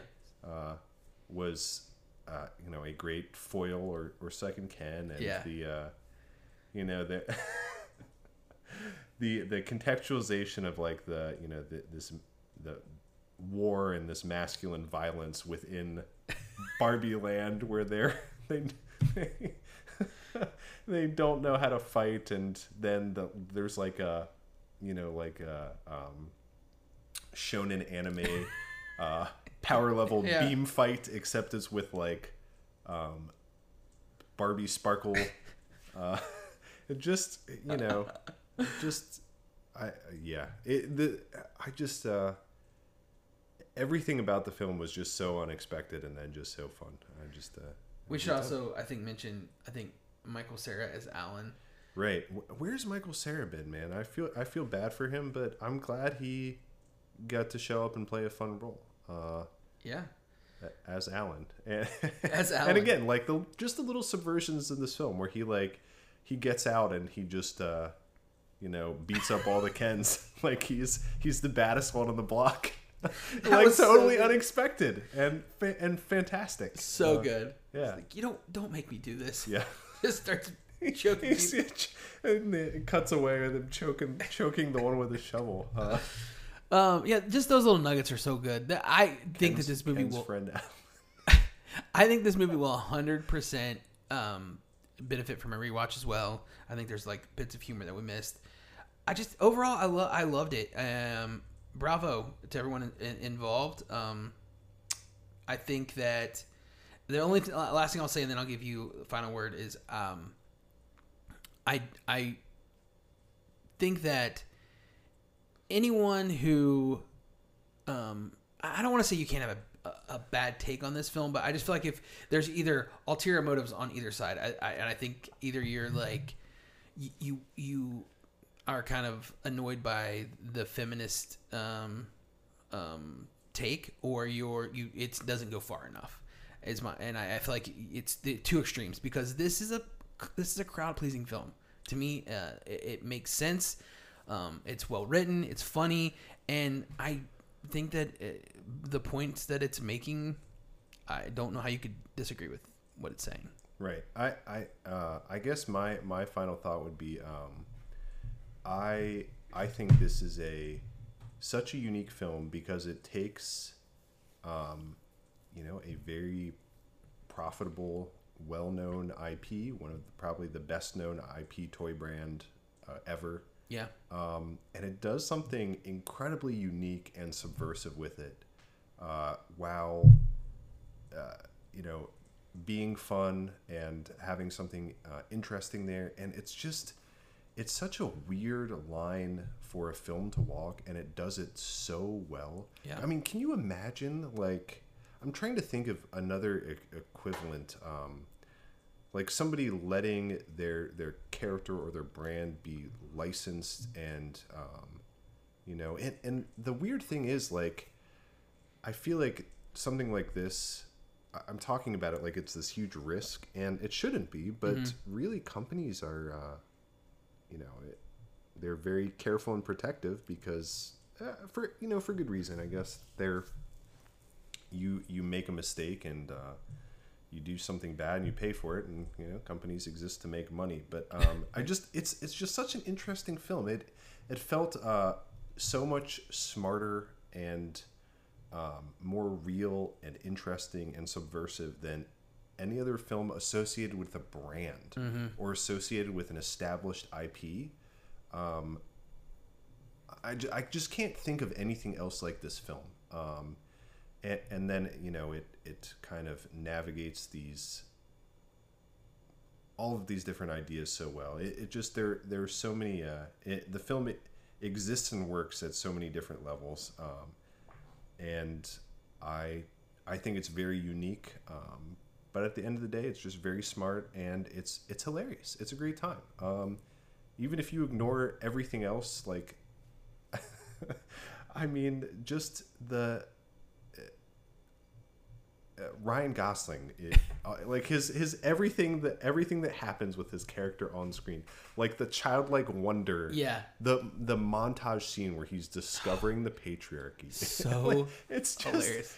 and then he comes back to Barbie Land. It just the, uh, yeah, I had a great time. I'm so glad we saw this film. Me too. I think it's an incredibly unique film, and uh, I you know I I loved it. It was great. And great time. Uh, early early review says that this is Quentin Tarantino's favorite film of the year. So you know what I uh I see what you did there. Um I've been waiting. you know what but but he's like he's like whatever. I've already I've already seen those feet. That's old, true. Old That's news. Uh, True. He, yeah, they were featured in Once Upon a Time in Hollywood. Good point. Not like this though. Not like this, no. Yeah. Yeah. He's probably he's probably jealous. He probably had a stroke. Is he still alive for for his last film that he's making? Um, well, Colin, it's been fun. I'm glad you were back on the show. I absolutely had a blast talking with you and seeing this movie. I, I'm so happy we chose this, um, and I'm so happy I got the podcast with you. Thanks. Yeah, it was it was great, man. I'll see you in another uh, another eight years. Another eight years uh, for Barbie Two. Barbie Two. Ken's revenge. Ken's Revenge. No, Alan's Alan. revenge. Yeah. Really, if I mean, if they're gonna set up a sequel, it's such a such an easy. Well, I don't Uh, know about that. well, we'll see. We'll see. Um, all right. Well, I think that's going to do it for this episode of the Midnight Film Review. We'll catch you on the flip side. Okay, bye.